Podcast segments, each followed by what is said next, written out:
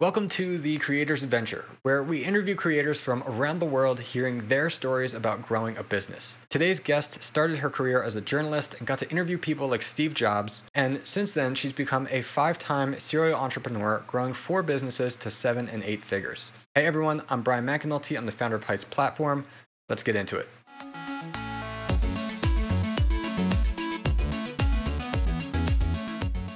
Hey everyone, we're here today with Melinda Wittstock. She's the founder of Podopolo, a podcast app that makes listening social and podcasting profitable for creators and advertisers. She is a five time serial entrepreneur who founded companies in media and tech, growing four businesses to seven and eight figures. Melinda is also an award winning journalist and executive spanning the world's biggest media brands and host of the Entrepreneur Magazine top ranked Wings of Inspired Business podcast. Melinda, welcome to the show. Hey, it's great to be here. Thanks for having me. Sure. So, my first question for you is What would you say is the biggest thing that either you did or you are doing that's helped you to achieve the freedom to do what you enjoy? Oh, what a wonderful question. I love that. And and I'm I'm I'm going to look a little bit within because I think one of the things that I've learned along uh, the journey of a serial entrepreneur is that ultimately success comes from within you. Uh, and I think it's something that I wish I'd understood a little bit earlier, like in my 20s, 30s, 40s, even, um, that it really is to do with your mindset and it's to do with enjoying the journey. And it's to do with a whole bunch of things. I mean, I joke to people that if you want therapy, just become an entrepreneur.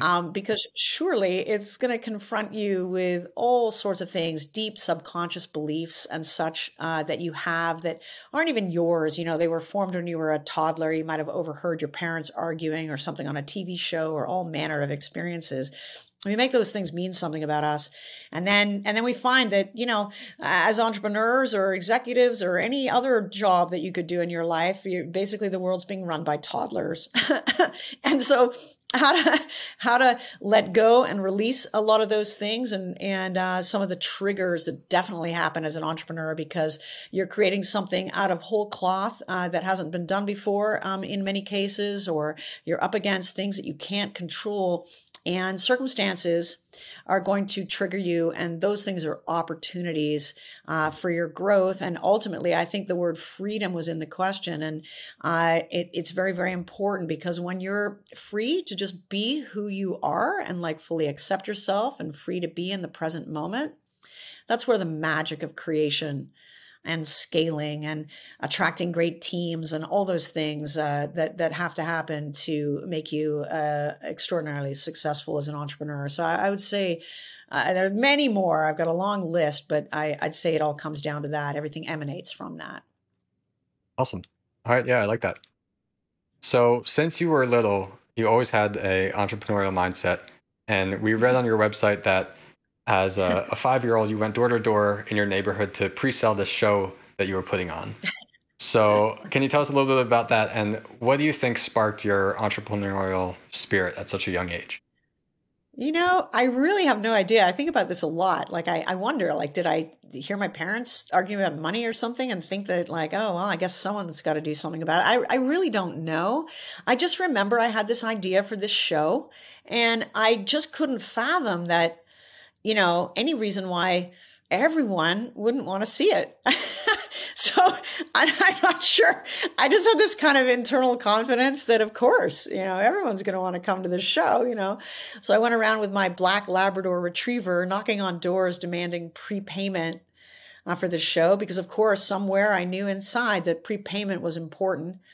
And I came home and I, I had a hundred dollars because the ticket price was a dollar, which I thought was fair, you know. And um, and I asked my dad where could we get a hundred chairs, and he was like, "What? What have you been doing?" And it was back in the day when you know kids used to be able to go out kind of unsupervised and walk around hmm. the neighborhood. I don't know if that could happen today. doorbell, yeah. Some like tight organized play date or something, but uh, but yeah, and, and the show, uh, you know, it had music, it had costume changes, and and at the time I was doing ballet and figure skating, so it was very kind of artistic, and and I I love just the the production of like producing things, uh, which I guess might explain why all my companies have have have had a lot to do with content. Mm, yeah, that makes sense. So, yeah, jumping forward, you started your career at 22 years old. Uh, you were living in London, working for the Times as a journalist, writing about business, and you got to meet Mhm. Steve Jobs and interview him together with Yeah. other high profile entrepreneurs. So, how did this period in your life influence both your journey as an entrepreneur and your professional career? Oh gosh, so many ways, and a, a, a terrific question. I mean, I, the the journalistic bug bit back in uh, uh, university at, at McGill in Montreal. It had a daily student newspaper, so I was the kid there that was writing stories every day and like breaking news and doing these big investigative scoops. One of them got picked up by the Wall Street Journal. Uh, but meantime, you know, somehow, like if I made it to class, you know, I was also creating the uh, advertising department uh, for the student newspaper um, and making it profitable. And so it, it, it, I, I remember all my friends telling me when I said, Hey, I'm going to go to London and work for one of the national dailies there. And like every single one of my friends said, You can't do that. And I was like, well, why not? And I guess it was totally against the odds, but here's the, the here's the critical thing. I just couldn't imagine why not. Like I couldn't even see the no. I couldn't even right, right? And I think this is a necessary character trait for very successful entrepreneurs and apparently journalists. And uh, you know, didn't immediately get the job in the Times of London. I worked very, very hard to get that job. I, I became a financial correspondent. I learned a, a tremendous amount from that early, those early days of just reporting on company results and mergers and acquisitions and understanding all this and all manner of companies across all industries. And started specializing in this new thing called the internet and also media and I was the media correspondent, and uh, you know, got to meet you know so many uh, in, incredible sort of uh, uh, uh titans of industry. Whether it was uh, spending a whole day with Richard Branson, or getting to interview Steve Jobs, or Ted Turner, or whatever. And I was the type of journalist who I always want to know where the story was going next, and actually what it meant uh, for people uh, in their in their daily lives. And I have always been obviously very interested in business, so I wanted to understand their secrets um, and and and such. So I just learned a lot uh, from them that um, obviously has shaped uh, my business career. Awesome. I, I want to go back to how you mentioned the uh, the idea of the why not. I really like that, and um, I, I agree that that's necessary in some way. Um, to yeah, really become a successful if you can't, entrepreneur. yeah, like if you can't conceive it, there's no way you can achieve it. It's as simple as that. Yeah. So so you have to just be a little bit crazy. I mean, to the point where your friends just think you're completely nuts. And if you don't mind them having that opinion of you, then then you're probably suited to be an entrepreneur, uh, because everybody around you will tell you things, and and they mean well. You know, it's not like they're trying to kind of push you down or keep you down or whatever. They're just concerned for you. you know, don't you think it would be safer to get like a job job? You know, don't you think it would be right? But that kind of thing can really hold you back. So it's very necessary for an entrepreneur to have a group of people around them that really do have their have their backs you know what i mean? And that like and allow that that dreaming while being constructive in the constraint right? So you don't like you know jump off a you know uh, you know but you you you really do have a, have to have a little bit especially if you if you're the type of person like me that says i'm going to build a billion dollar business. Uh, there's a lot of not a lot of people who can say that with a straight face Yeah, yeah, definitely. I think that um, I would encourage anybody who has has these thoughts and they're thinking to themselves, "Why not?" But then they mm-hmm. they they're met with this get confrontation talked of out of it when they when they tell their friends, yeah, they're getting talked out of it. Um, yeah I, I think it's important to to lean into that thought that like if you feel why not, then chances are maybe that's something good. And and I can attribute a lot of good things that happened to me from having those same feelings of well, why not? It, might it seems crazy to some other people have told me, but me it's I, I can't I can't figure out the reason why not. So why not go and do Well, it? the thing to ask yourself too is like, what's the worst that could happen, right? And once you Mhm. go through that, I mean, you know, if if if you're if you're startup, if you have a failure in a startup, I mean, a startup is like uh, being a scientist in a lab. You know, I mean, you have a hypothesis, you test it, you test it six ways from Sunday. It takes a while. It's iterative. It's a very agile process, and then and then you get it right. And so failure is part of the process. So you have to be comfortable with failure. You have to be comfortable. You have to really see it in a positive way. It's an opportunity. It's feedback and whatnot. And it doesn't mean anything bad about you. But like worst case scenario, just go get that job that you were going to get. It's still you're still going to be able to do that, you know. You're still going to be able to or a different startup or maybe that one didn't work, but there's something else, you know. So so I, I think thinking in that kind of way, it's it's a big mindset shift, I think, for a lot of people because, you know, our, our society doesn't our society is getting better at teaching that, but for the most part, our school system doesn't. It teaches us to be good workers. It teaches us, you know, uh, just to come, do the work, leave, and that kind of employee mindset rather than a more entrepreneurial one. Yeah, definitely. Definitely, I agree. So now you're the CEO and the founder of Podopolo, an AI powered platform uh, revolutionizing the podcast industry. How did you come up with the idea for that? And what have been some of both the biggest challenges and successes so far that you've experienced? Oh, 100%. Well, thank you. Uh, yeah, so uh, a little bit of long story. I mean, all my previous companies, so this is my fifth significant business. There have been other side hustles and other kind of things along the way as well. Uh, but each of my previous businesses, you could think of as my lab for this because they all had some sort of algorithmic component uh, at that intersection between using technology to change media or social media and such. Uh, they all had the theme of the best content is conversation uh, and and such. So a lot of the different things that are going on in Podopolo, I've proven out previously in in uh, a, a, number of these other companies that I've built, you know, over the years. Uh, but Podopolo specifically, um, I started podcasting myself a little over five years ago. And I came at podcasting as an award winning content creator. I'd created a show for the BBC and I'd grown that television show to a 20 million audience in a very short period of time. I'd created uh, Financial Times, uh, the newspaper, Financial Times Television, and brokered a deal to get that distributed all over the world on, on CNBC. You know, I'd done all these things you know, I had business expertise, marketing expertise, technological expertise, and whatnot. And here I come, I launch a podcast, and oh my God, it's like really difficult to be discovered up against the Apple algorithms. Apple was kind of the only game in town at that stage, right? It was really hard to grow an audience. Uh, it wasn't enough just to create a great podcast. You had to suddenly become a really great SEO expert. You had to be on social media all the time. You had to be doing this, that, that, whatever. And it was near impossible to monetize a show unless you had more than 10,000 downloads an episode. And uh, uh, just, just as a marker here, only 1.5% of all podcasts in the world reach 10,000 downloads an episode. So, so most, and, and in fact, 80, like some podcasters are really enterprising and they figure out all these different side hustles to make money from their podcast, which I did. At one point, I had six different side hustles around my podcast, like creating like online summits or like membership courses or like masterminds, like events, like and all these different things. And I realized, wait a minute, I have six businesses I've created just to support my podcast. There's something really wrong with that. This doesn't like make any sense. So there was this sense that there was a structural problem uh, for podcast creators. And I looked around, I didn't see anybody solving it. I saw all the big platforms, Apple, Spotify, everywhere, and the social networks by extension, just treating podcasters as, as the product. Because if it's hmm. free, you're the product. And that offended me, I guess, right? Uh, something has to change there. So that was the first little glimmer. What can I, what can I do about that? And through that lived experience, and then the next was being at a podcast mastermind.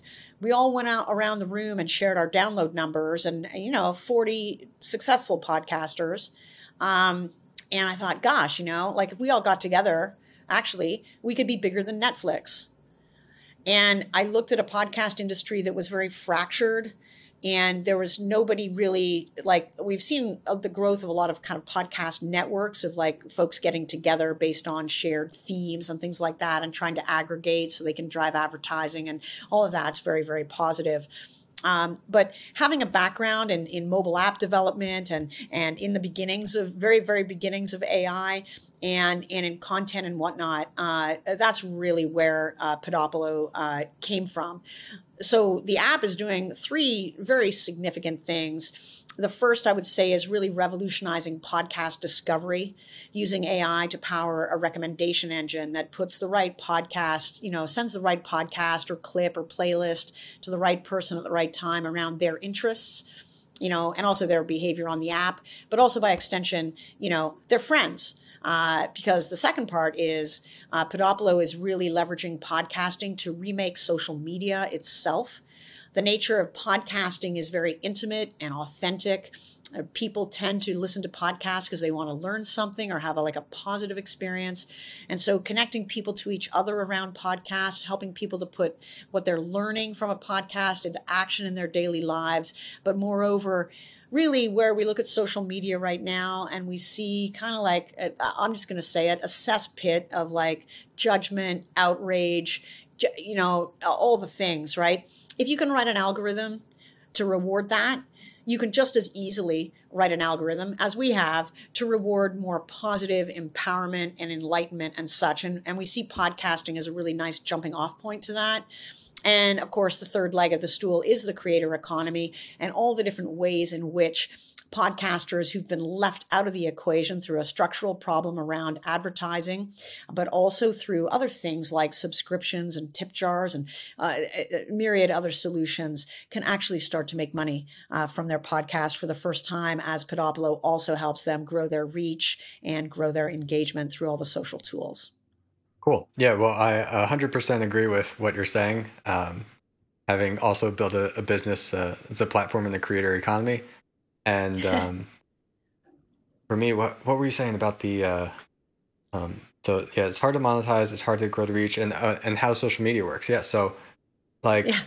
part of my thought in in building Heights platform with what we built is there's these social media companies, there's these video games that they have psychologists and and teams of people focused on how can we get you to spend as much time on the app as possible, so then they can show you as many ads as possible, or so that you yeah. can buy more things from them, or whatever it is.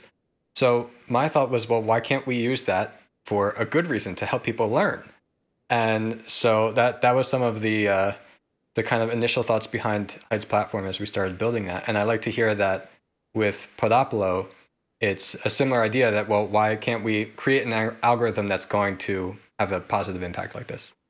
A hundred percent. I think it's great your approach. I mean, I think we're sort of thinking alike here because uh, one of the things Podopolo, as it gets more sophisticated over the course of this year, as our AI gets continues to get more sophisticated, our recommendation engine, just all the feature functionality and such. I mean, we're still relatively new, uh, but uh, with each iteration, it gets more and more powerful.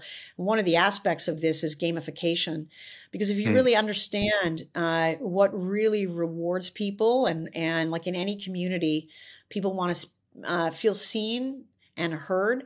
Uh, but in really like deep dive, sophisticated gamification is about really understanding what is a meaningful reward. So you might be motivated by a sense of ownership, or you might be motivated by a sense of epic meaning and calling, or maybe it's social connection, or maybe it's achievement or such, right? And so, how can we leverage that to really uh, in, not only incentivize people to put learning into action, but to uh, contribute in a way that lifts other people up? Um, and such. And, you know, it's early days, but that kind of folds into some of our work on the AI uh, to, to, uh, to, to, to really work that. So rather than having some sort of restrictive content moderation that is, uh, you know, censoring. We, so we really don't want to do that. We want really a plurality of opinion and free speech and all these things, which are very kind of au courant at the moment to be talking about. But, um, you know, you, you want all of those things, but at the same time, you want to really reward. Uh, so it's carrot or stick. It's maybe a little bit of combination, uh, but it's it's a big problem to go solve. Um, but we think that podcasts and shared interest communities where people are already uh, gotten together around something that they jointly want to learn, or there's a connection that they can make that would either advance their career or somebody they want to hire, or they're just, you know, having a conversation or an epiphany with friends. Uh, uh, that that can make a really big difference and and have a positive impact in the world. Awesome. Yeah. Uh, again, I like to hear that uh, with our platform as well, uh, one of the first things when we started building it was gamification elements and, and realizing yeah. how important that oh, is. Yeah, and so, so to everyone listening here, um, Melinda and I are not here just to promote our businesses or whatever. Um, we have not spoken together until two minutes before I hit record here. Um, so we're we're both discovering all, all of this about each other at the same time here as well. But um, yeah, I, I like to hear that too. It's great. Well, actually, it's really funny about this because, like, when when you have an idea, chances are, you know, uh, like a lot of other people are having the same idea, but there's so many different uh, ways in which it can be implemented. And and you know, I like to come at this from a place of abundance. There really is room, uh, you know, you know, for everybody. I think sometimes some founders get kind of paranoid, like, oh, I'm not going to share my idea because someone's going to steal mm-hmm. it. And that's just like so ridiculous. It's all in the execution. And everybody, every founder is going to go about it in a different way. And, um, uh, the more, the merrier, and and especially in in something where entrepreneurship can uh, and business can be leveraged for social good, you know, to improve our society rather than just take from it. Yeah, yeah, completely agree. Um, and yeah, I'd encourage anybody listening to this to say, to themselves like or or to to go out there and, and take action and, and release that thing or or not be afraid of telling people about that thing um, even before it's quite ready because um, like the way I think about it is if you're worried that your competition is going to see that and and then do that right away, well, they're always going to be a step behind you if all they're doing is just trying to see what you're doing and then and then copy it. So that's the best case being a step behind you. But then also as you said, like they're not you. They're going to have a different way that they're going about going about it in some way. And um, so you can you can tell somebody what you're doing, but you can't like give them your brain and, and your way of yeah. implementing it. And the other answer to an investor, if you're if you have a type of business that needs investment like Podopolo, is you know they, they say well, why isn't Google doing this? Well, I don't know, like they're not. Like just look at what happened between them and Chat GPT, right? They haven't really been innovating. When when companies get very very large, uh, it's much harder to innovate because, uh, and it's just the whole disruption. You think of, say, Kodak, which led in digital photography, but but digital photography was going to cannibalize their main business. This is like the innovator's dilemma. So these large companies, and really the line to always use with investors is, I don't know, they can uh, build it or they can buy it. Uh, so you know, startups, you know, uh, often get bought because uh, you're you're creating you're creating value. Um, in a significant way uh, that some of the larger folks uh, you know you'd think with all their money and all the talent and all the engineers and whatnot they'd be able to innovate but they become very burdened with the bureaucracy of that and we've seen that over the years at, at all these big tech giants now right uh, where it takes an yeah, upstart 100%. always uh, to power the innovation. Definitely, yeah. Um, that's that's one of the reasons um, I, I, like trying to grow very deliberately and, and stay as small as possible with our team to to keep that that spirit of innovation as long as possible and avoid the the bureaucracy and all that. Uh, of course, it, it, it what we're talking about and what you're discussing is like Google versus like a startup. It's a huge, huge difference, but um, still, yeah, I, yeah, I agree. yeah. All right. Um, so obviously, um, you've you know and you've been learning a lot about AI and technology. Um, you've spoken at a number of events uh, regarding uh, like the future of AI and social media. What do you think are some of the most exciting developments in this field? How do you see kind of AI shaping the future of business um, or even society? Yeah. Oh gosh, very very big question.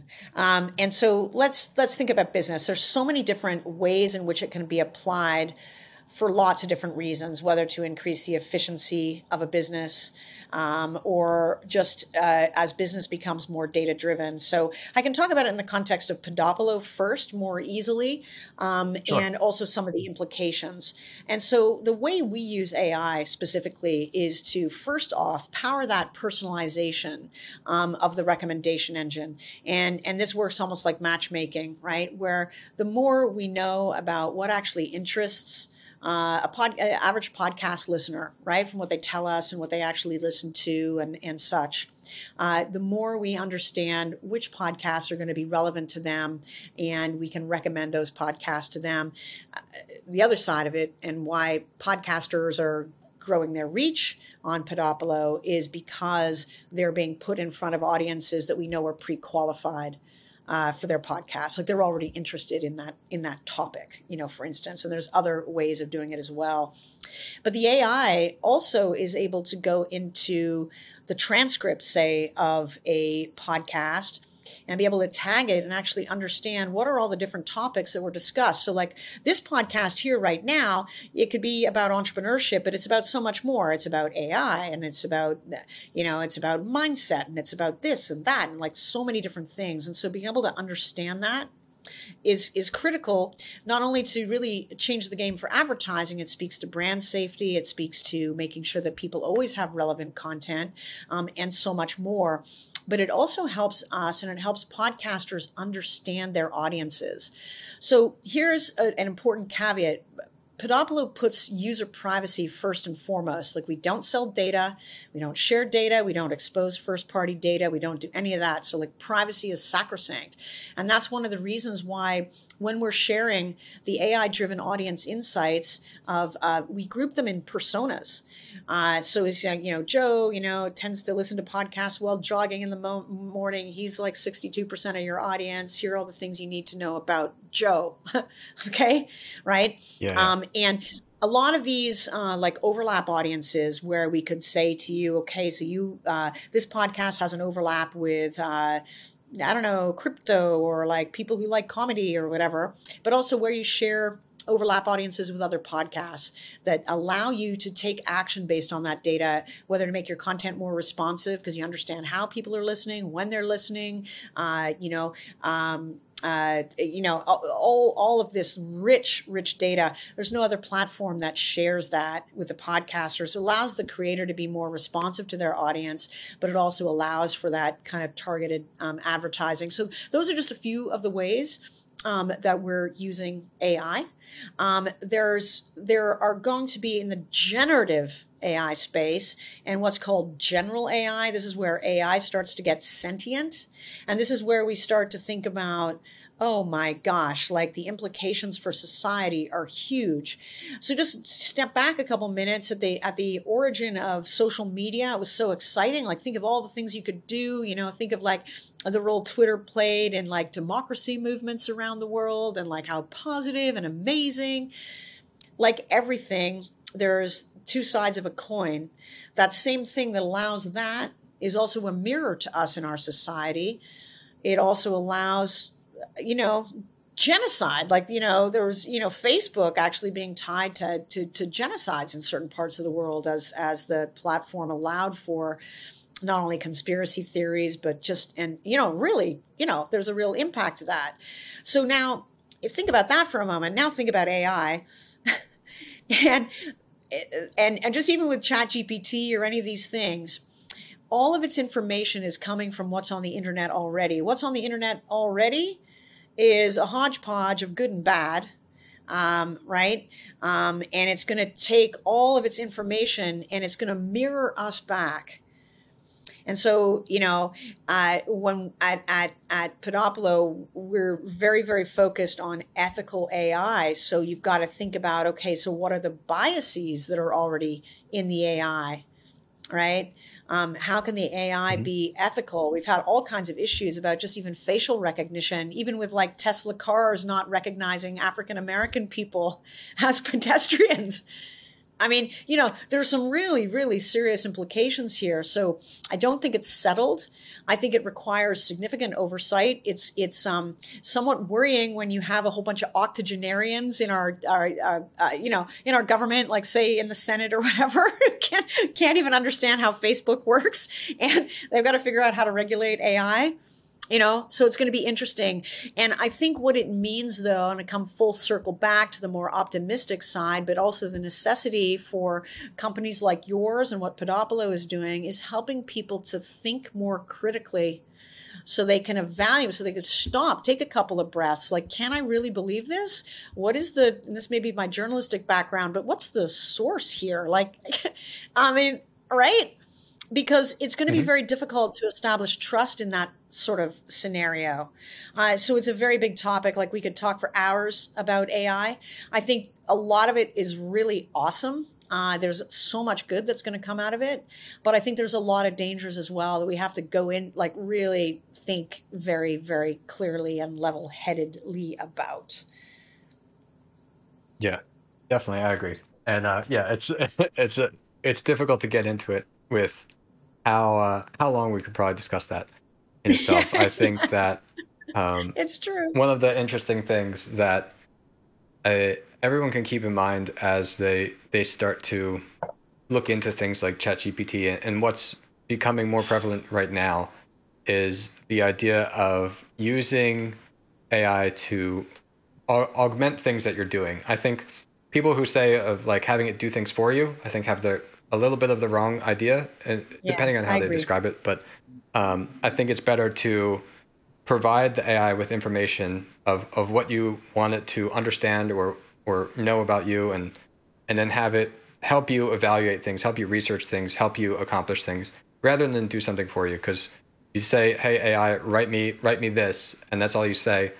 Um, it's not giving you anything different than what it's going to give everybody else. There's no, there's nothing good about that. Um, and well, the other thing creative, too, that right? Chat, so. Yeah, but the other thing too that Chat GPT found through the integration with Bing is where hmm. Chat GPT can, I think they called it hallucinate. yep. And what's its what's the what they're trying to work on right now, which is fascinating to me, is where it's being really kind of you know factual and where it's being creative. And how do you know? Yeah. Or hallucinating was the word. I think that was pretty funny. Yeah. But I agree with yeah, you. Yeah, definitely. That's a much... that's a huge problem. so what what I would say about that is, um, so our company we we started building like an internal AI for ourselves on like company documents, things like that, so we could basically be able to get answers quicker without having to ask somebody else in our team. Um, and it's not something that we can release to like allow our customers to use yet because of the hallucination problem. And it's something that's really hard to get around because we we told it like, um, okay, like try like give us the source if you if you know the source URL, like provide the source URL so we can go look up more. And like if there is if there is no specific URL for this this item, like don't share a URL. Um, and like we try to be really really specific about that, but every once in a while it just shares a URL that just doesn't exist. It's like go to uh, heightsplatform.com here, and the, and we never wrote that. It's just not there. Um, it's like so yeah, that, get that. yeah, so that's a problem. But um, but yeah, I like the idea of like so you're talking about the the recommendation engine and and everything you're building there with the algorithm. And what's really cool is previously we had Google, we had things like that, and there was this power in being able to more easily discover things. But the the discovery still took a significant amount of effort that like you could spend all all this time googling and, and getting really good at that to find that specific thing you're after. And now Hard thanks to, to yeah yeah. And so now thanks to kind of like actually? Yeah. Oh definitely i think that actually. There there's so yeah. there's so many articles now where they're just trying to get ad revenue and, and things like that and it's not it, it was better a couple years ago than it is now actually i think.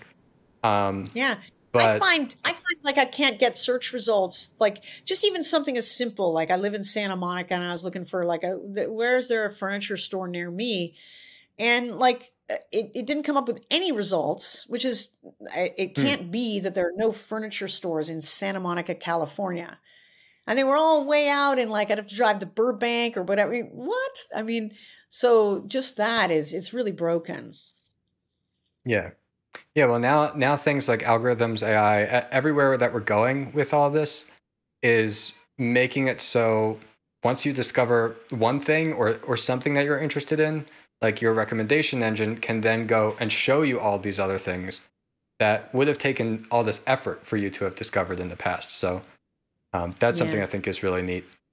Um, the big challenge though got, with recommendation yeah, the big challenge with mm-hmm. recommendation mm-hmm. engines, though, just really briefly, is the filter bubble. And this is the issue that's led to so much disinformation or misinformation or Earth one, two, three, four, where everybody has different facts and, and such, right? And it's a real problem. Mm-hmm. And so it's tricky to figure out how to personalize um, uh, because people are going to want more and more and more, and they're going to go deeper, deeper into that rabbit hole potentially.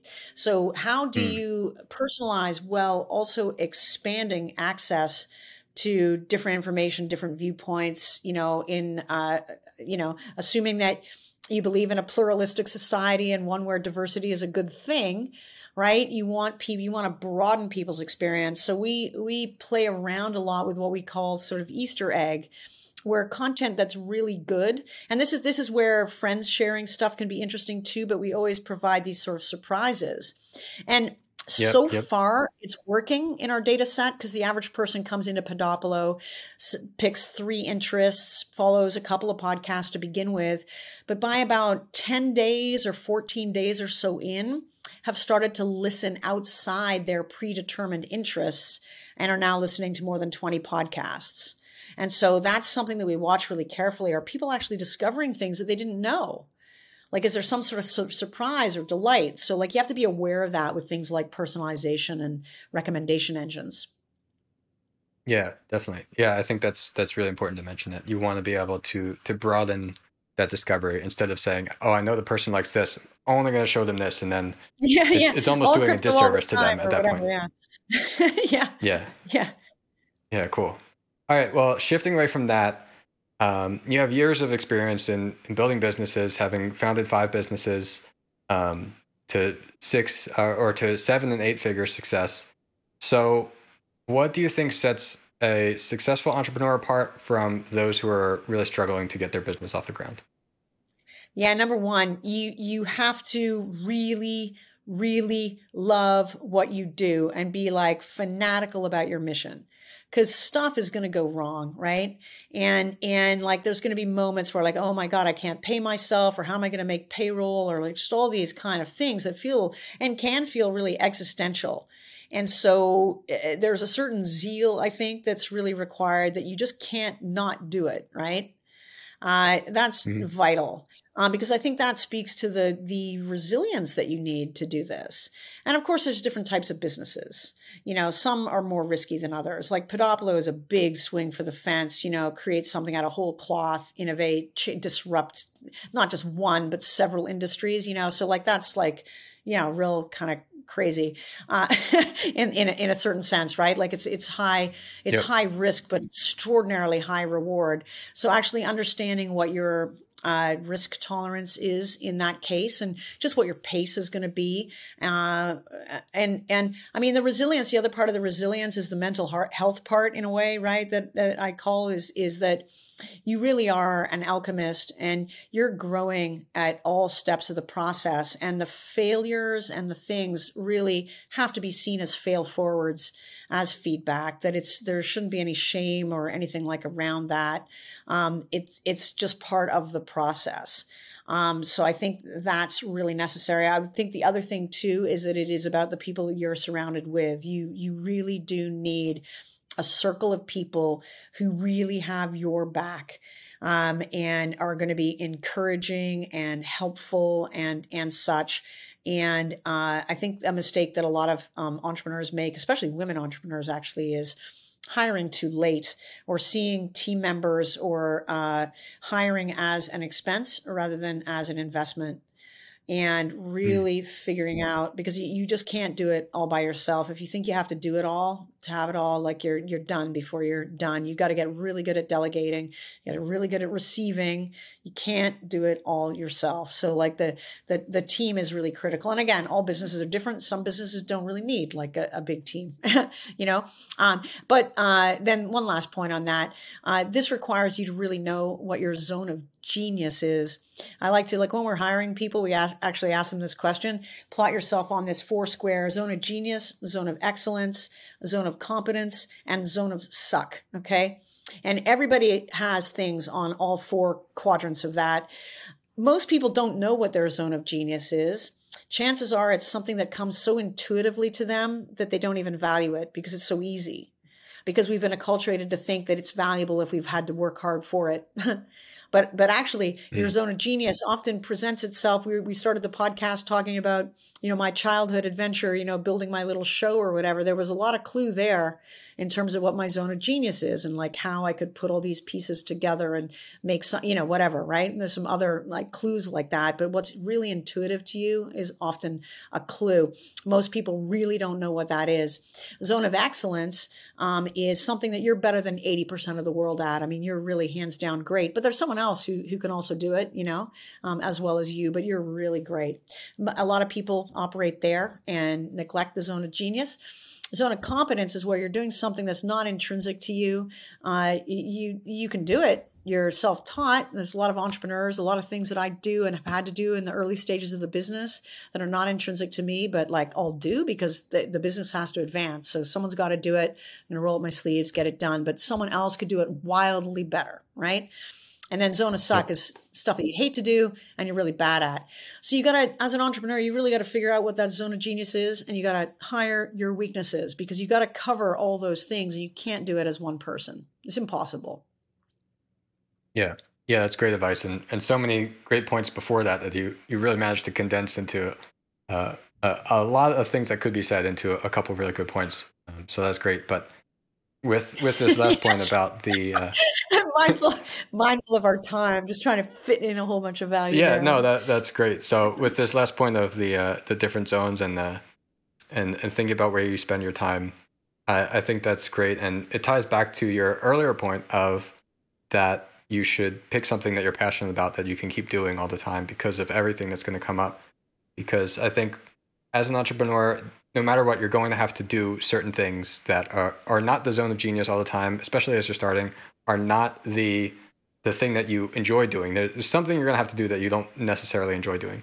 But one of the benefits is that you can hire, you can delegate those things to help yourself do more of what you enjoy doing.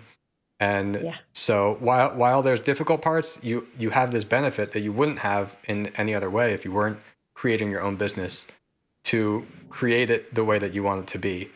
Um, to to allow yourself to operate in that way as best as possible. And like example for me is like right now, the podcast, I get to sit down and talk with someone like you and enjoy that part. And that's that's the best part of it for me. Whereas I have someone on my team like reached out to you, someone on my team researched and helped me with the questions, things like that. I just get to sit down and do the fun part. And that way I'm also uh, able to go back after this and then instead of having to find out the next podcast or something like that, I can focus on my zone of genius, which is like building a product and and all that. So yeah, I, I think that's really important uh, to mention, and I think you described it really well. That's actually one of the loveliest right, things got... about podcasts. Actually, I find just with my hmm. own, there's almost 800 episodes now. It's like on my own personal mastermind wow. with all these amazing female founders. Right? They've all built yeah. seven figure, eight yeah. figure, nine figure businesses, and and uh, and and what's really weird is all automated process. Right? So guests show up on my calendar with everything kind of pre filled. I tend to bounce into them five minutes before without really knowing much about the guest. I tend to be entirely conversational, like I'm approaching kind of beginner's mind but it's not really because I've also been an entrepreneur for 30 years or whatever, right? So like just chances are like I know something about or mm-hmm. whatever, right? But I, I love it because the what's really weird, it's kind of serendipitous, is the right woman shows up on the right day, weirdly in my calendar, and always talking about something that I'm actually working on that day in the business. It's just the weirdest, yeah. spookiest thing that's going on with that at the moment with my show. So I love it. I get a lot yeah. from it. Yeah, yeah. Definitely. I mean, if the podcast had like no marketing value to us, I would still want to do it just because of the people I get to sit down and talk with um, and have that experience. So yeah, it's really helpful. 100%. Um, all right. I so really agree. I've got one more question for you before we get going. Yeah. And that is that we like to ask everybody who comes on our show um, if they have any questions that they would ask the audience. So if uh, it could be something that you kind of want people to think about, something that you're just genuinely curious about, so if you could ask our audience anything, what would that be? Okay. I would ask them, and this one just, this was a natural evolution. What is your zone of genius? Really, what is awesome. your zone okay, of genius? Cool. Okay. And and the follow-up question to that is now knowing your zone of genius, how do you want to use that genius to make the world better? Either as an awesome. entrepreneur or great, a podcaster. Great question. Great question. Great thing to think about. All right, Melinda, thanks so much for coming on the show. Before we get going, where else can people find you online? Oh my goodness, I'm kind of ubiquitous. So you can find me like on LinkedIn is kind of where I check in a little bit more often these days. So I'm just Melinda Wittstock, and the company Podopolo is there as well. On Instagram, it's Podopolo. or Melinda Anne Wittstock. That's Anne with an E, my middle name, which is like weirdly exposed there. Um, and those are the two that are, I'm more, most um, on, but I come on all the other platforms too. You can follow Podopolo Network on Twitter, and uh, we're also on Facebook and and and such. And of course, come to podopolo.com. But most importantly, download Podopolo. It's free in either App Store, Google or Apple. And when you get there, uh, follow me on on the app, and I'll follow you back. We have a nice little DM thing going on there. So any questions you have for me or anything at all, uh, that's the the very best way to catch me. Awesome. All right, that sounds great. Thanks so much for coming on the show, Melinda. Ah, thank you for having me. I really enjoyed the conversation. Like any opportunity to geek out about any of this stuff, like makes my day. So yeah, I had a good time. Thank you. Awesome. Thanks. If you enjoyed this interview and want a chance to ask questions to our guests live, tune in on Tuesdays when new episodes premiere on the Heights Platform Facebook page. To learn more about the show and get notified when new episodes release, check out thecreatorsadventure.com. Until then, keep learning, and I'll see you in the next episode.